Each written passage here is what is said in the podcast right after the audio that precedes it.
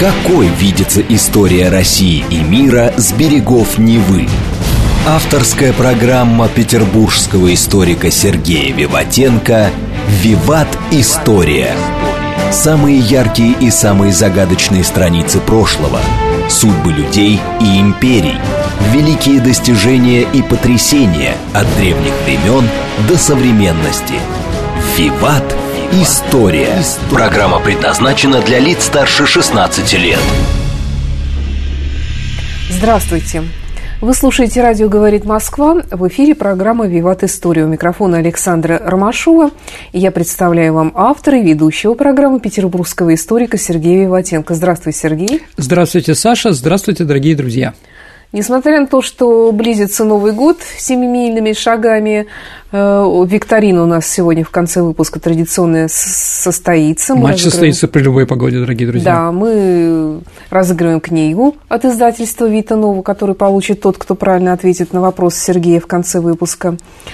Ну, а тема сегодняшней программы очень даже как раз новогодняя – водка. Ну, дорогие друзья, да, не будем пугать. Мы сегодня расскажем о истории водки. Да, о, о том, как ее изготовить на дому. Да, определенно. Чем ее закусывать? Ну, и как она... Да, и как, как ее она... принимать. Давайте так, дорогие друзья, все наши передачи, даже новогодние, они, наверное, о нашем народе или о той ситуации, которая происходила. И мы через водку попытаемся с вами понять, что же у нас происходило, какие события и как, возможно, что-то на что влияло. Сергей, а ты любишь водку? Да, люблю я водку, дорогие Господи. друзья. Я думала, ты скажешь, конечно, да, я знаю ее вкус, но что, как можно любить водку? Что, Слушайте, что? ну я русский человек, водка для меня нормально. Честно скажу, что от некоторых э, других, скажем так, алкогольных напитков у меня болит голова, а от водки не болит. Я не знаю, это не значит, что я ее пью много, но в Новый год я обязательно выпью, налью стакан холодный. Сегодня действительно поговорим о русской водке, о истории этого напитка. Ну, как правильно Саша заметила, водка – один из самых популярных крепких напитков не только в России, но и в мире. А в странах водочного пояса, к которым относятся Россия, Беларусь, Украина, Польша и скандинавские страны, продажи водки всегда превышали продажи вин и тем более других крепких алкогольных напитков. Как интересно сказано, водочный пояс, никогда не знал, что Ал- и такое есть. Алкогольный пояс, да. Ну, дорогие друзья, надо понимать, вот, Саша, смотри, Франция в вопросах вина и алкогольных напитков, она делится на две непропорциональные части. На ту часть, где виноград растет, и ту часть, где виноград не растет. Поэтому там на яблоках делают разные вещи вкусные. А это Нормандия в основном, там Фландрия и прочее. Если мы помним с вами произведение Ремарка «На Западном фронте без перемен», они как раз там воевали. Кальвадос сплошной. Да, и пили, пили этот кальвадос. Кстати, знаешь, почему кальвадос называется кальвадос? Почему? По легенде, которую мне рассказали там, в том районе, после сражения Великой Армады, когда англичане потопили испанцев в тысяча пятьсот восемьдесят седьмом году, флот в Ла-Манше, да, то в районе, где сейчас называется Кальвадос, была прибита испанский корабль, галеон под названием «Сальвадор». Но название «Сальвадор» по-испански, да, а если прочитать это по-французски, получается «Кальвадос». Ну, примерно ага. там, да. В общем, «Спаситель». Так или иначе, опять-таки, где что растет, то и пьют, как говорится, да. Немцы, наверное, это в первую очередь пиво, как бы там ни говорить, да. А в России и в других северных странах, наверное, водка. И еще надо понимать, что, наверное, климат тоже заставляет увеличивать градус и какое-то такое питье. Но об этом мы еще с вами поговорим. Ну и последнее, наверное, что мы можем сказать о водке, что с две тысячи шестнадцатого года водка заняла первое место по продажам на самом крупном в мире алкогольном рынке в США. Популярность водки объясняется ее универсальностью. Она подойдет для практически любой культуры питья. Ее можно употреблять в чистом виде, разбавленном, в составе простых или сложных коктейлей, холодной, теплой, горячей, с добавками и без. Да, является ли она традиционно русским продуктом? Ну, все не так однозначно, конечно. Споры вокруг права на водку идут несколько десятилетий между Польшей и Россией. И этот конфликт уходит далеко вглубь времен. Рассуждая об истории, стоит разделить вопрос о появлении слова «водка» и создании алкогольного напитка. Получаем за счет разделения спирта водой.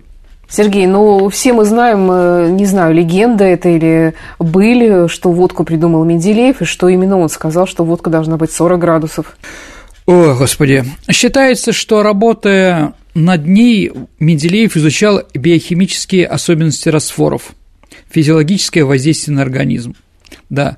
Результатом работы стало утверждение, что водка должна быть крепче сорок градусов. Это якобы закрепилось рецептурой московской особой водки. Но доказательств этого нет, дорогие друзья, нигде. Еще раз, Менделеев не занимался придумыванием водки.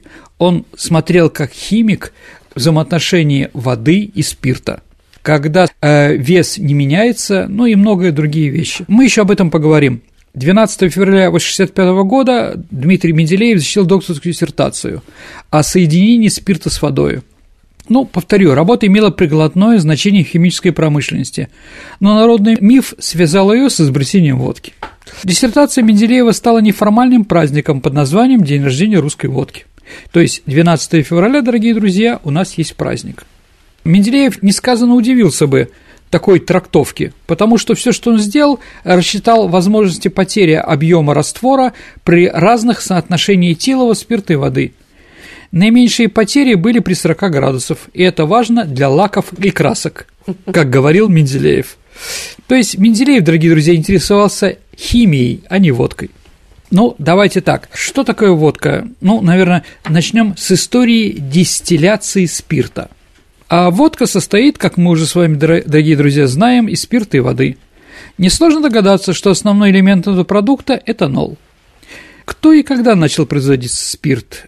Ну, историки склоняются к тому, что технологии дистилляции разработали греки из Древней Александрии где-то в первом веке нашей эры. В одиннадцатом веке перегонку практиковали в Персии и на Ближнем Востоке. Упоминание об использовании перегонных куб, кубов для получения эфирных масел есть, например, у Авиценны, а врач Эль-Эр-Рази использовал спирт в медицинских целях. Коран запрещает пить алкоголь, поэтому более утилитарное назначение перегонным аппаратом придумали европейцы.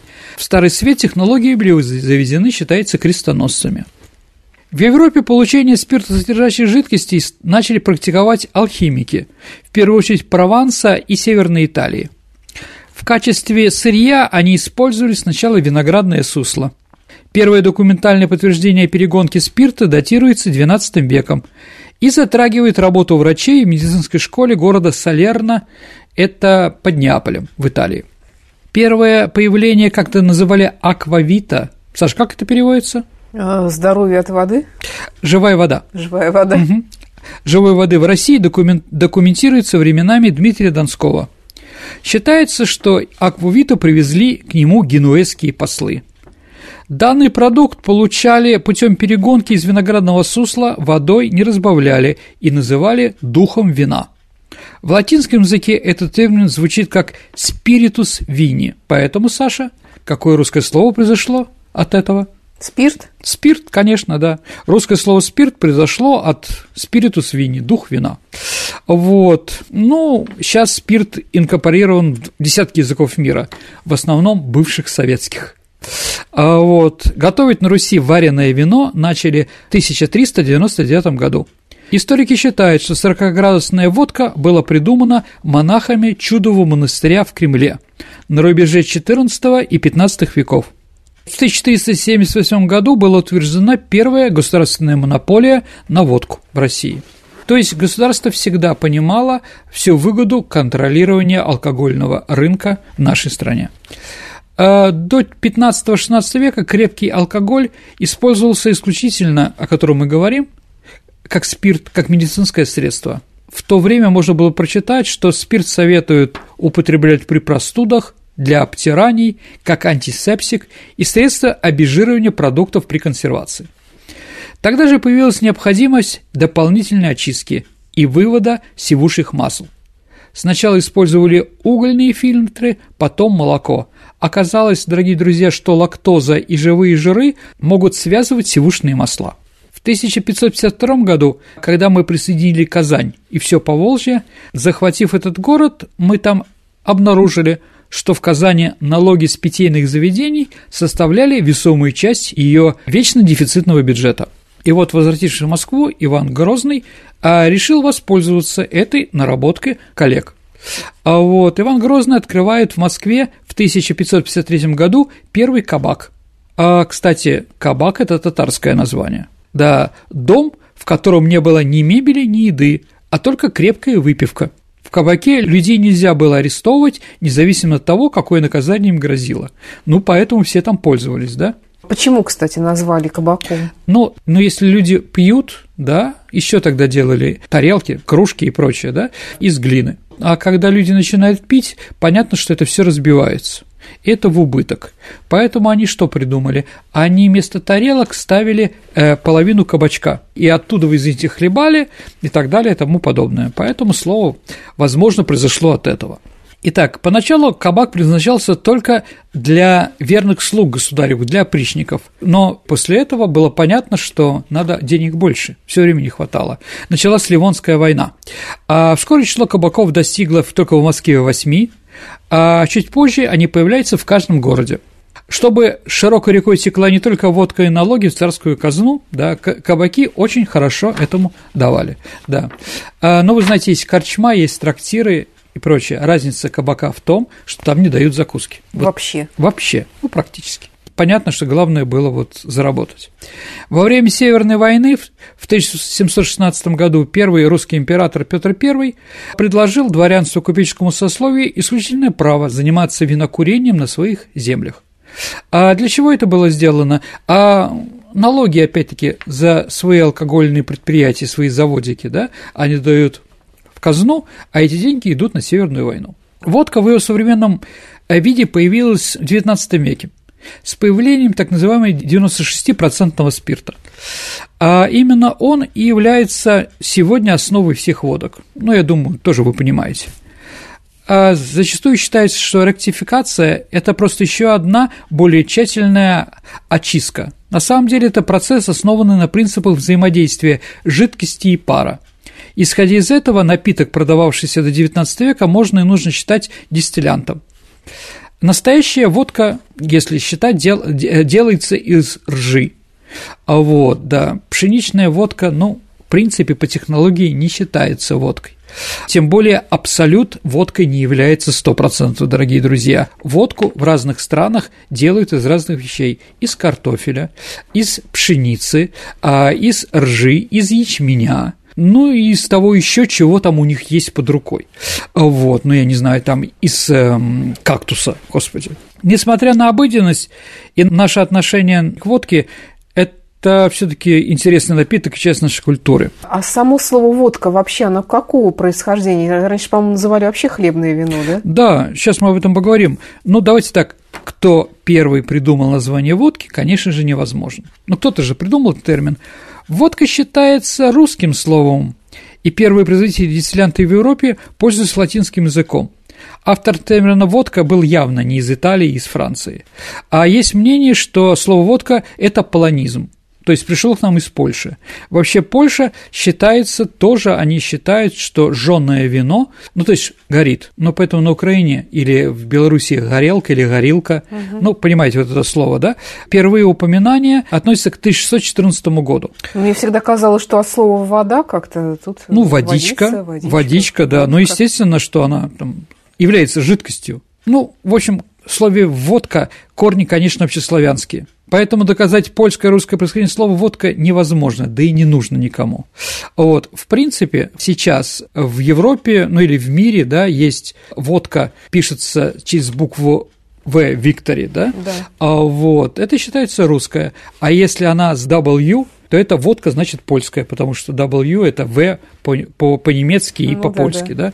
Но вот как бы разница, да, неважно, кто был первый, хотя был такой Уильям, Вильям Похлёбкин, такой известный исследователь, в том да, числе да. и водки, да, он доказал, что это водка русская, ну, ради бога, как говорится.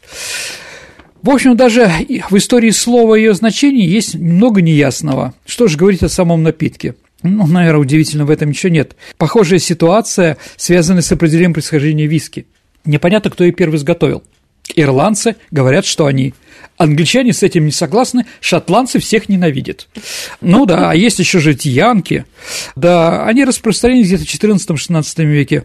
А история изобретений той эпохи, как вы понимаете, в то время задокументирована была очень слабо. Поэтому говорить, где в начале было, непонятно. Единственное, дорогие друзья, тоже посмотрите, как пишет американская, том типа виски бурбон, да, и какое название по-английски, и как пишет в Европе. Разница в буквах есть.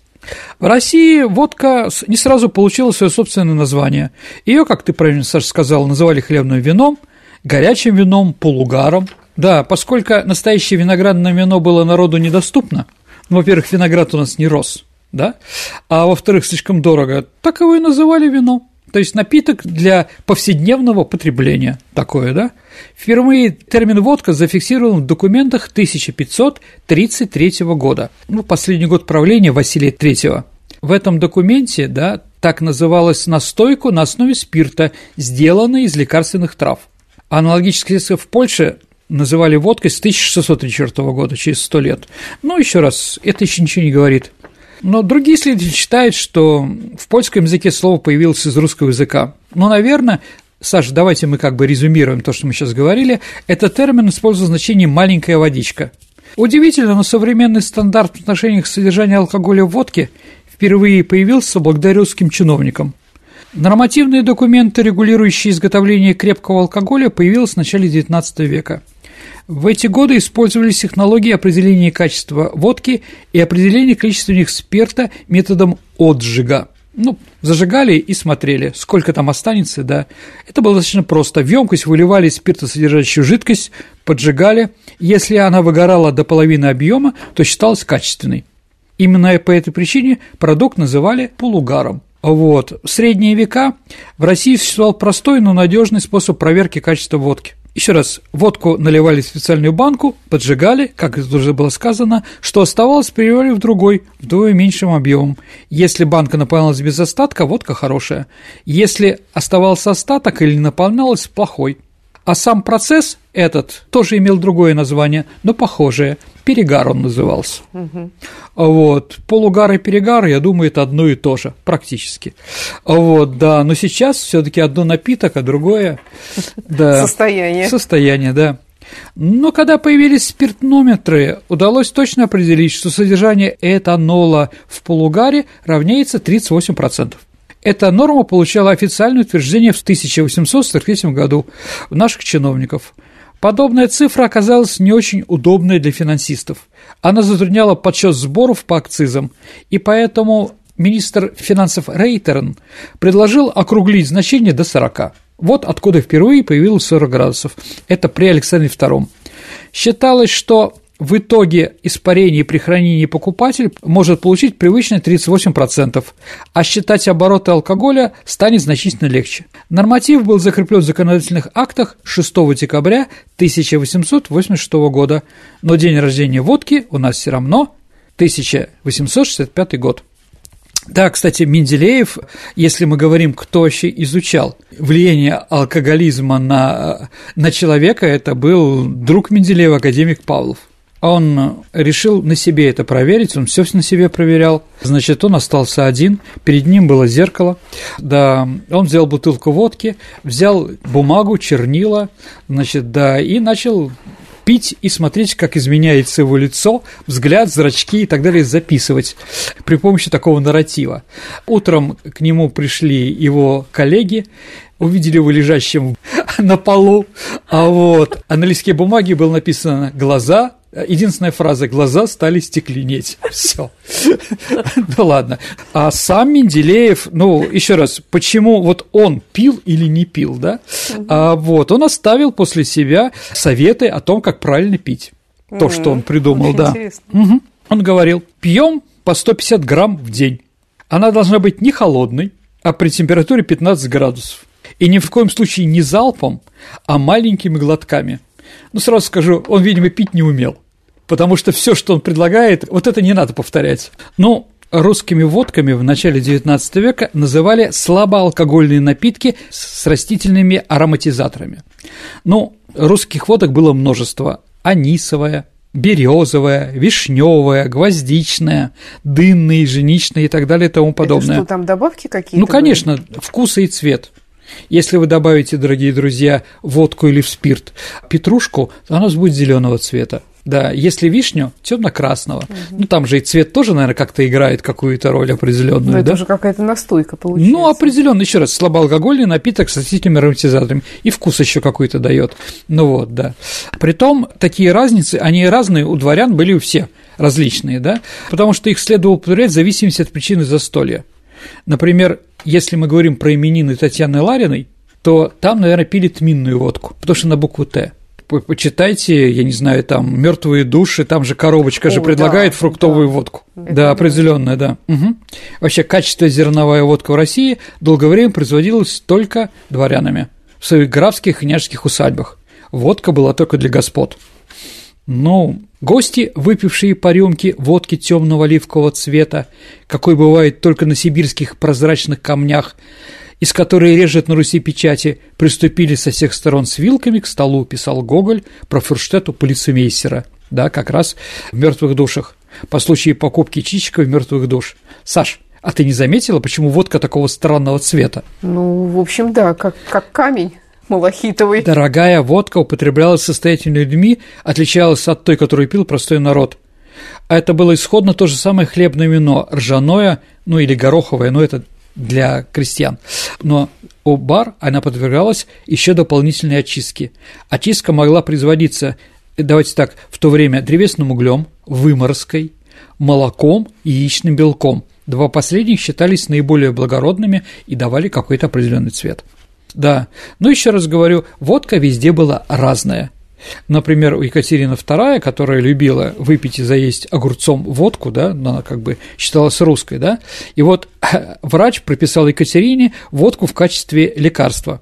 Но в конце месяца оказалось, что Екатерина, когда подписывала расчет, да, оказалось, что водка была выпита, ну, в десять раз больше, чем вот она там по стопке каждый день пила, да, то оказалось, что каждый раз, когда он нес ей водку, он вынужден был наливать всем встречавшим придворным, которые хотели попробовать той водки, которую пьет царица. Угу. Поэтому водка, на самом деле, уходила в большом количестве.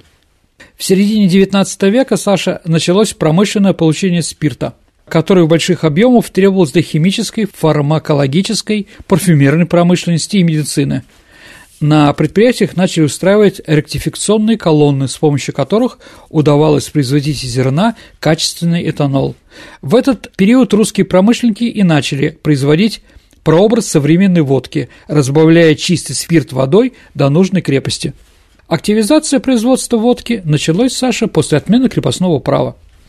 Ну, потому что никто больше не контролировал крестьян в употреблении спиртных напитков, да? А с другой стороны, крестьяне были недовольны отмены крепостного права, что там происходили, поэтому они как бы назло начали пить. Как говорит Достоевский, шестидесятые и семидесятые годы – это пьяный век в нашей стране. Если вы, дорогие друзья, будете в Санкт-Петербурге, у нас ну, есть бывший Варшавский вокзал. Угу. Сейчас это развлекательный центр и фудкорт. Если смотреть на Варшавский вокзал с спиной к обводному каналу, со стороны обводного канала, то с левой стороны там есть церковь, и там жуткий памятник Николаю да, второму. Да. Вот памятник смотреть не надо, а церковь, знаете, эта церковь была построена да. специально на Лиговке, на обводном канале, чтобы бороться с пьянством, потому что ситуация была действительно очень страшная. Еще раз, крестьяне стали свободны, больше их никто не контролирует. Да. Поэтому и началось вот такие перегибы. Пьяный век. Сергей, давай прервемся от нашего предновогоднего рассказа о водке и послушаем новости. Давайте послушаем, что происходит в мире. Какой видится история России и мира с берегов Невы? Авторская программа петербургского историка Сергея Виватенко «Виват. История». История. Продолжается программа «Виват. История». Сегодня в ней у нас история водки. В студии по-прежнему автор и ведущий программы петербургский историк Сергей Виватенко и я, Александра Ромашова. Продолжаем. Да, давайте вернемся к ней. Продажа водки в царской России производилась в специальных казенных лавках, так как торговля водкой являлась царской монополией. Водка в этих лавках продавалась двух сортов – с белой и красной головкой. Теперь ты понимаешь, почему она называется белая? Потому что там была именно такая головка. Обычно вся штукатурка около двери лавки была в красных кружках-пятнах, потому что любители выпить купили водку и сразу же сбивали с головки сургуч. И начинали пить там же, да, легонько ударяя ее о стену. Часть сургуча с красной краской оставалась на штукатурке. Водка в бутылках с красной головки была дешевле, и поэтому пятна на стене были в основном красного цвета, а не белого.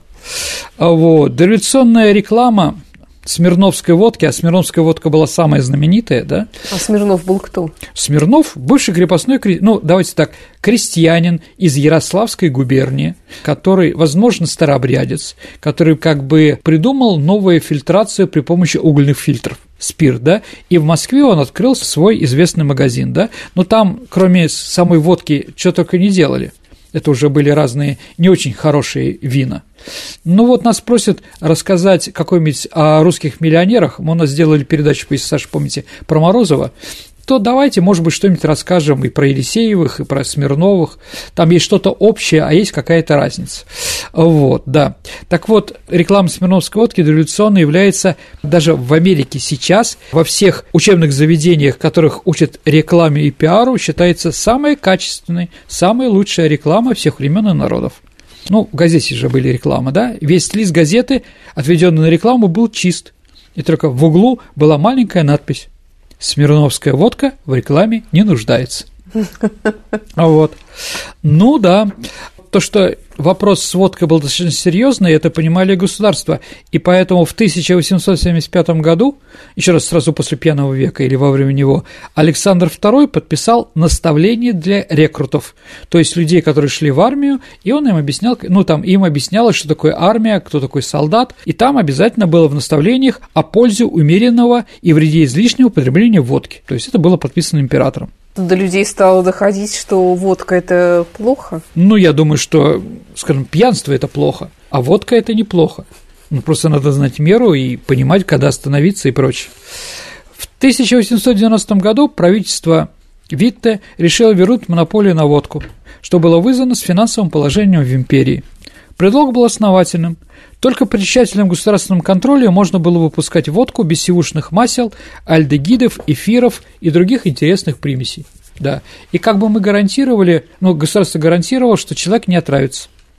Частники не хотели усложнять технологии, совершенствовать производство, и когда появилась монополия, Смирнов после этого разорился, потому что то, что он предлагал, да, было немножко неправильно.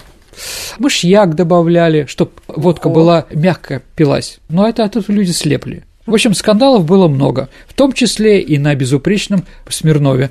Государство взяло себя в руки производство и продажу водки, а безупречный по качеству продукт должен был быть разработан специально созданным техническим комитетом. В составе этого органа были видны ученые, которые разрабатывали технологии и стандарты производства водки. Кстати, Менделеева там не было. Новый напиток был отличного качества и назывался казенным вином, потому что там был двуглавый орел. А до сих пор современные предприниматели применяют технологии, которые были разработаны этим техническим комитетом в конце девятнадцатого века. Водка, Саша, приносила казни огромные доходы, и в начале двадцатого века на ее акцизы содержалась треть армии. От тридцати до сорока процентов розничной цены водки в магазинах составлял питейный сбор, так называемый источник дохода. Сначала эти деньги изымались в виде налоги производства, а потом появился налог на потребление. В тысяча девятьсот четырнадцатом году доход от казенной продажи разных алкогольных напитков – девятьсот тридцать шесть миллионов рублей, а общая сумма доходов была три миллиарда пятьсот семьдесят два миллиона рублей, то есть где-то двадцать процентов бюджета полностью закрывалось только одной водкой. Сергей, расскажи о том, как боролись с пьянством в России или не боролись? Ну, давайте так, когда руководство официально заявляет о намерении искоренить пьянство, это звучит несколько наивно. И мы с вами, дорогие друзья, переживали Михаила Сергеевича Горбачева, да. Ну, еще раз, учитывая предшествующий период господства винной монополии, а также то, что трезвенническое движение, которое было ровесником реформы Витте о монополии, не встречало какой-нибудь серьезной правительственной поддержки никогда. Наоборот, в тысяча девятьсот десятом году в Петербурге прошел первый Всероссийский съезд по борьбе с пьянством, Завершился он, Саша, арестами отдельных заговорившихся трезвенников. Да. Борьба за трезвость в начале двадцатого века велась преимущество органов местного самоуправления, церковью и частью интеллигенции. Ну, сухой закон тысяча девятьсот четырнадцатого года, я думаю, вы слышали об этом. В августе тысяча девятьсот четырнадцатого года, после начала Первой мировой войны, на заседании Совета министров в Московском Кремле Николай Второй напомнил о планах запретить продажу спиртных напитков. Услышав об этом, министр финансов пришел в замешательство и сказал, что проведение реформы было рассчитано на длительный срок, и попросил несколько дней на подготовку плана действий. На следующий день министр финансов Барк озвучил свой план, предложив покрыть образовавшиеся вследствие ограничения продажи питей дефицита бюджета иностранными займами. То есть во время войны, когда деньги нужны на армию, а здесь появляется дефицит бюджета, мы просим его покрыть иностранными займами, что вообще как бы оксюморон, невозможно. Хотя некоторые министры высказывались за перенос реформы на послевоенное время. Министр финансов настаивал, что именно в период войны в условиях общего дефицита его финансовые последствия окажутся менее ощутимыми. Со своей стороны, премьер-министр Горемыкин, беседуя с Каковцевым, бывшим премьер-министром, утверждал, что нельзя одновременно вести войну и вычеркнуть из бюджета четвертую часть доходов, на что ему был ответ: «Ну что за беда, что у нас выбыло из кассы восемьсот миллионов рублей доходов? Мы напечатаем лишних восемьсот миллионов бумажек». Ну, вы понимаете, дорогие друзья, с чего-то революция началась. Угу. Вот из-за таких интересных вещей. А почему царь выступал неожиданно в это время? Потому что царь дал крестьянам слово. И впоследствии, когда министр финансов попытался смягчить издержки реформ, установил минимальный срок запрета винной торговли. Отказывался это сделать, не жалея вызвать в народе сомнения относительно искренности своего намерения побороть пьянство. То есть, когда он встретился с крестьянами в Кремле, да и сказал, что они должны сейчас пойти на фронт за родину, да, он сказал, да, для того, чтобы это было как-то мягче, мы введем сухой закон. С началом мобилизации семнадцатого июля был запрет продажи водки для добровольцев и людей, которых забирали в армию. Запретом покупать водку был закреплен в указе об ограничении продажи алкогольной продукции от пятнадцатого августа. При этом власти не учли, что закрытие мест продажи водки касалось не только фискальных вопросов и вопросов поддержания общественного порядка, но и, к сожалению, затрагивало традиции проводов на войну. Я думаю, что без водки это делать тяжело. Наиболее тревожное донесение в Главном управлении неокладных сборов и казенной продажи водки поступили двадцать второго июля из Томской губернии. За неполные пять дней в разных местах были разгромлены более двадцати винных лавок и складов. В Кузнецке склад был взят приступом и в течение нескольких дней находился в руках призванных в армию запасных. Опасаясь проникнуть внутрь, полиция наблюдала за происходящим снаружи. Во время разгрома склада в Барнауле начался пожар. Тревожным симптомом являлось то, что к запасным начали присоединяться крестьяне. Управляющий акцизными сборами Лагунов телеграфировал в Петербург: «Возмущение запасных солдат Томской губернии принимает характер мятежа». Между тем, пьяные барнаульские беспорядки были окрашены в патриотические цвета. После разгрома винных складов толпа разрушила представительство шести датских фирм, посчитав, что датские фамилии а это те же самые немецкие. В итоге министр финансов разрешил начать в Томске уничтожение алкогольных запасов. Ну, наверняка люди-то не, не переставали пить, и что-то пили, сами что-то ну, делали. Давайте начнем сначала с красивого, Саша. Давай. А, какое а, главное стихотворение русской литературы о том, что пили во время сухого закона? А если скажу, что это северянин, ананасы в шампанском. Да. А потому что запрещено пить, подавали просто ананасы. Но к ананасам заливали шампанское из бутылки, да, поэтому они якобы ели ананасы, а на самом деле пили шампанское. Но вообще самое такое распространенное была ханжа. Это самый популярный среди алкоголиков напиток и представлял собой разбавленный денатурат, денатуратный спирт. Ну, Саша, чтобы понять, это растворитель на основе этилового спирта сердца, предназначены для снятия лаков. В общем, мало что изменилось. Народные умельцы изобрели способ очистки денатурата.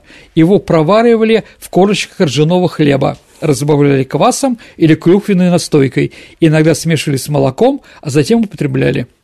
Очищали денатурат также солью, настаивали жидкость до образования осадка и добавляли для регулирования вкусовых качеств чеснок или перец. Просьба, дорогие друзья, не повторять, сделано профессионалами. Вот. На втором месте популярности стояла политура.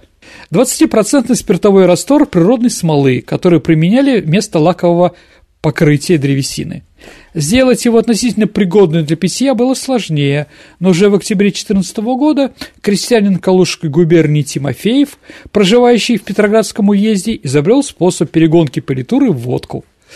Причем, как отмечали эксперты, при аресте Тимофеева полученная водка была довольно высокого качества, она была попробована полицейскими. В практике вошел новый...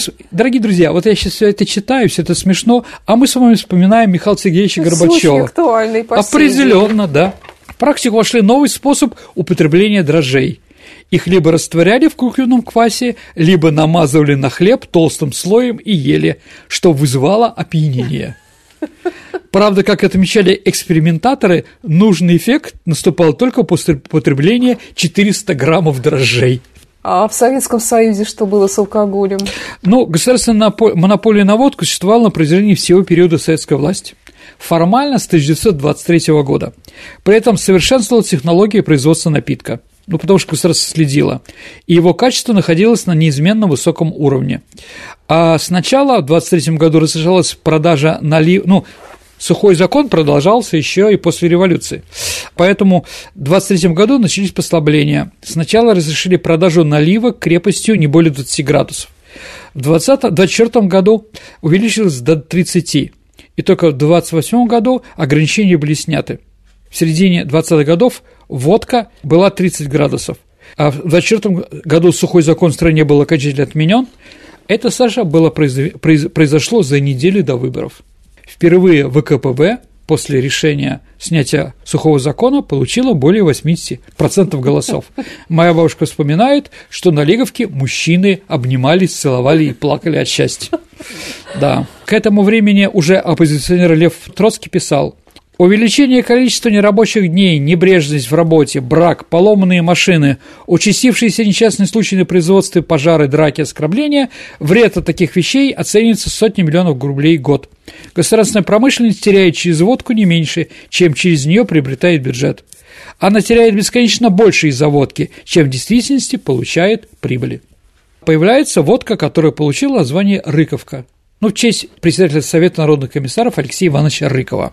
Не случайно, Саша, в «Собачьем сердце» появились рассуждения профессора Преображенского о том, что водка должна быть не тридцать градусов, а сорок. Как раз «Рыковка» была как раз на десять градусов слабее царской и в четыре раза дороже. Да, об этом уже Булгаков писал не в «Собачьем сердце», а в своих дневниках. За весь тридцать второй год прибыль алкогольной продукции составляла более пяти миллиардов рублей, что было приблизительно восемнадцать процентов от всего бюджета. В Советском Союзе первый государственный стандарт на водку был принят в тысяча девятьсот тридцать шестом году. Он выделил два вида алкогольных напитков – водки и особые водки. Первая группа предусматривала только два вида сырья для производства алкоголя – спирт и воду. Особые водки допускали использование добавок, смягчающих характерный вкус этанола. Государство следило, чтобы водка была доступным товаром. Так, в тысяча девятьсот тридцать седьмом году, Саша, средняя зарплата СССР была сто пятьдесят - двести рублей. Поэтому водка Московского ликероводочного завода стоила одиннадцать рублей семьдесят пять копеек за один литр. То есть человек, чтобы мог каждый день примерно выпить, ну там, да, по пол-литра. Это, конечно, смешно, да, без, без всего остального, но, в принципе, да, понимаете, да, в каждом регионе страны был свой а, открытый ликероводочный завод. Если вы помните, мы об этом уже говорили, как только мы присоединили Западную Украину, Западную Белоруссию, в тех областных центрах строили ликероводочный завод. Как только мы присоединили Восточную Пруссию, там тоже в сорок шестом году первое предприятие, которое было построено, это тоже было это, потому что водка входила так в состав необходимых продуктового набора определенного, да, без которого было трудно, возможно, руководить, ну или что-то еще. Господи, я вот слушаю вообще как mm. безумие какое-то. А в годы войны сто грамм фронтовых, mm-hmm. что там было ну, с водкой? Да, Саша, ты права. По решению Народного комиссара обороны Климента Ворошилова в Советском Союзе солдатам начали выдавать водку, в том числе и для того, чтобы она согревала их в ужасные морозы зимней войны. То есть она была введена, эти наркомовские граммы, не во время Великой Отечественной войны, а во времена Советско-финской войны, поскольку обмундирования советских войск было недостаточно в Карельском перешейке и прочее. Благоприятное воздействие водки на солдата обосновывалось тем, что благодаря ей в организме возникает чувство тепла. Алкоголь помогает победить страх и преодолеть стресс. Кроме этого, в водке содержались питательные калории. Ну, наверное, еще дезинфекция какая-то. Это об этом тоже надо понимать. Да. Во время войны практически ни у кого не было времени и силы уделять внимание личной гигиене, здоровью там, или еще чему-то. Да, ну и поэтому она, эта порция водки называется наркомовские сто грамм. Официальное решение выдачи водки было принято в январе сорокового года, когда зимняя война уже шла целый месяц. Для танкистов объем порции был повышен до двухсот грамм, а летчикам давали сто грамм коньяка, поскольку коньяк считался элитным напитком. Спирт перевозили железнодорожными цистернами на фронт и развозили на места. Выдача винных порций на передовых практиковалась абсолютно во всех воюющих армиях, которые были во время Второй мировой войны, а на флоте до конца двадцатого века. А когда начали наливать солдатам? Ну, Саш, про Петре Первом. Солдаты и матросы получали восемнадцатипроцентный градусный напиток, тогда водка была восемьдесят, восемнадцать градусов, да? Я думаю, ее надо называть самогоном. Поэтому, да, выдача казенной чарки сто двадцать грамм была прекращена только в тысяча девятьсот восьмом году во флоте. То есть, на самом деле, не пила наша армия с восьмого по четырнадцатый год, ну, примерно так. Во время войны, когда все обесценивалось, бутылка водки стоила пятьсот рублей, поэтому обесценивающими деньгами никто ее не мог купить, смысла нет. А водка, Саша, это отлично универсальная валюта, легко конвертированная в нужные в быту вещи там, да? Да, это было так еще, я помню очень хорошо, бабушки с дедушкой тоже всегда, особенно когда по талону выдавали, угу. всегда была там, они дачу да, строили. Картошку, скопать огород и многие другие вещи, да, это всегда была универсальная валюта. И когда там спрашивали, сколько это будет стоить, какой-нибудь тракторист и какой-нибудь другой человек не сказал, там, не, не, там, не червонец там или какие-то другие деньги, да, он говорит, бутылка водки. Ну, все было понятно. Но после войны, если мы говорим про движение уже дальше, то в пятидесятые годы появился международный термин «водка», как я уже говорил, право на который принадлежит России. А польская водка, она через дублевые. Какая самая известная, Саша, водка из марок? Столичная, да. Рецептура водки столичная была разработана в тысяча девятьсот тридцать восьмом году водочный мастер Виктор Свирида. Первую партию, по легенде, выпускали в блокадном Ленинграде. Ну, я эти документы не видел, если честно. С пятьдесят третьего года столичную стали разливать на московском ликёро-водочном заводе «Кристалл». Всем известную этикетку с гостиницей «Москва» на, в красной рамке, да, разработал художник Андрей Ягонсон. Он сидел в ресторане, в открытом ресторане в гостинице «Националь», которая напротив или «Метрополь», господи, какая там, да, да, и зарисовал ее. Там снимали как раз в это время еще картину «Цирк», если угу. вы помните. Там гадкий немецкий импресарио нашей девушке дал торт, из-за которого наш циркач чуть не разбился, которого играл Столяров, да. Вот, да, Ягонсон специализировался на плакатах и быстро набросал за минуту, да, этот самый прототип. Мировую известность столичной принесло маниакальное стремление американской корпорации PepsiCo, а точнее его тогдашнего президента Дональда Кендалла, проникнуть на абсолютно закрытый для иностранцев советский рынок. А Томас Томпсон, бывший посол США в Советском Союзе, дал ему бесценный совет. «Русские вне себя от смирновской водки, которая разливается в Коннектикуте. Можно предложить в Америке продавать американскую столичную водку, а за это Пепси в обмен на эту помощь, да, будет разливать Пепси у нас». Идея сработала, и в тысяча девятьсот семьдесят третьем году Кендалл подписал соглашение с главой советского правительства Алексеем Косыгиным. «Пепсико» поможет оборудовать СССР заводы, в первую очередь Новороссийский завод, и будет поставлять концентрат для производства своей газировки, а взамен обязуется продвигать русскую водку США. Чем больше водки продавала «Пепсико», тем больше концентрата ей разрешалось ввозить в США. Изначально в Штаты должна была пойти водка московская, которая успешно продавалась в Европе, но оказалось, что марка уже зарегистрирована в США под названием «Moscow» в Калифорнии и выпускал некий господин Москович. В Министерстве внешней торговли решили не рисковать и выпустили в США столичную. Проект оказался успешным. В тысяча девятьсот семьдесят шестом году, Саша, в СССР продавалось пятьдесят миллионов бутылок пепси-колы, а в США сто пятнадцать тысяч ящиков столичной. В тысяча девятьсот девяносто втором году, сразу после распада СССР, Борис Николаевич Ельцин отменил монополию на водку. Я даже не знаю почему. что повлекло за собой целый ряд негативных последствий – финансовых, медицинских, моральных и прочее, да. Ну, спирт стали привозить к нам из Грузии, в районе там Северной Осетии разливать, там было много заводов, которые потом продавали на нашей территории. То есть, на самом деле, мы на этом и не заработали в большом количестве. А вот в девяносто третьем году был подписан новый указ, возвращающий монополию, однако государство оказалось не в состоянии жестоко контролировать его выполнение. А во время президентства Ельцина с девяносто первого по девяносто девятый год потребление алкоголя в стране резко выросло. Считается, что в тот период среднестатистический русский мужчина выпивал тридцать четыре литра чистого алкоголя в год. В две тысячи третьем году, ну, с начала двадцать первого века этот показатель из-за государственного контроля стал снижаться. Он составлял двадцать литров, а в две тысячи шестнадцатом году уже одиннадцать литров. Ну, как видите, в три раза стало, люди наши стали меньше пить. Больше гнать стали. Ну, разные там, что-то переключились, но сейчас молодежь пьет меньше, чем это было в советское время. Сергей, а как вообще водка увековечена, скажем, в произведениях искусства? Может ну, быть, есть памятник какой-то? Ну, давайте так, наверное, самое знаменитое произведение – это «Москва-петушки», если мы говорим про употребление советского человека. Ну, водка была, конечно, везде. В жизни Званской Державина очень хорошее стихотворение о том, как, что он ест и что он пьет, там достаточно красиво это все было написано Гаврилом Романовичем Державиным, да, даже памятники водки ставятся, да, в Глазове, это Удмуртия, да, поставлен где-то в Самарской области, тоже, говорит, стоит бутылка, да, а в Угличе было предложено Эрнсту Неизвестному поставить памятник водки.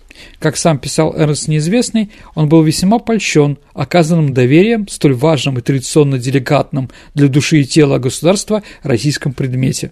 Но как-то не сложилось. Хотя, наверное, было бы интересно посмотреть, что он там. Я думаю, что любой памятник водки, Саша, это памятник бутылки. Ну, у нас сегодня с вами такая предновогодняя.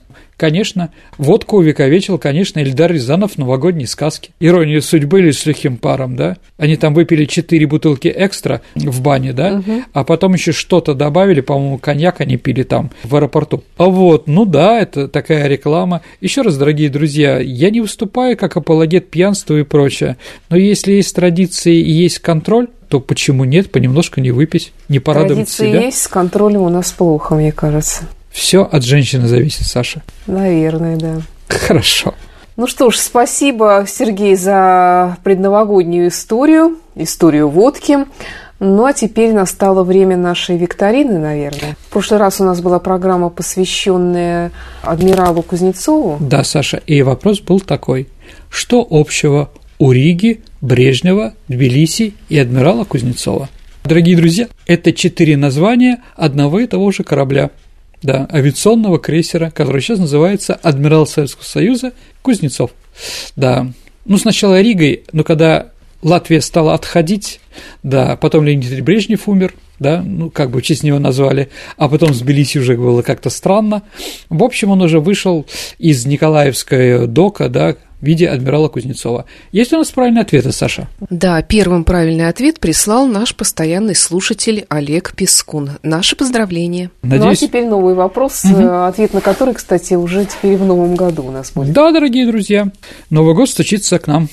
В Московском царстве на эту должность претендовали только люди исключительной честности, которым хозяева доверяли свои богатства целиком и полностью. Иногда на этой должности были и женщины. Назовите должность, кто отвечали, в том числе и за алкоголь. Ваши ответы присылайте на наш электронный адрес радио виват собака мэйл точка ру или вступайте в наше сообщество ВКонтакте, и там есть возможность в личном сообщении Сергея Виватенко или мне, Александре Ромашовой, отправить ваш вариант ответа. На сегодня все, дорогие друзья. Ну, остается только поздравить вас с наступающим Новым годом, пожелать вам в Новом году мира, здоровья, любви, счастья, достатка и всего самого хорошего. Присоединяюсь. Будьте счастливы, дорогие друзья. Надеюсь, Новый год подарит нам больше положительных эмоций, чем отрицательных. Спасибо и до встречи в эфире. До свидания, дорогие друзья. Берегите себя. С Новым годом. С Новым годом.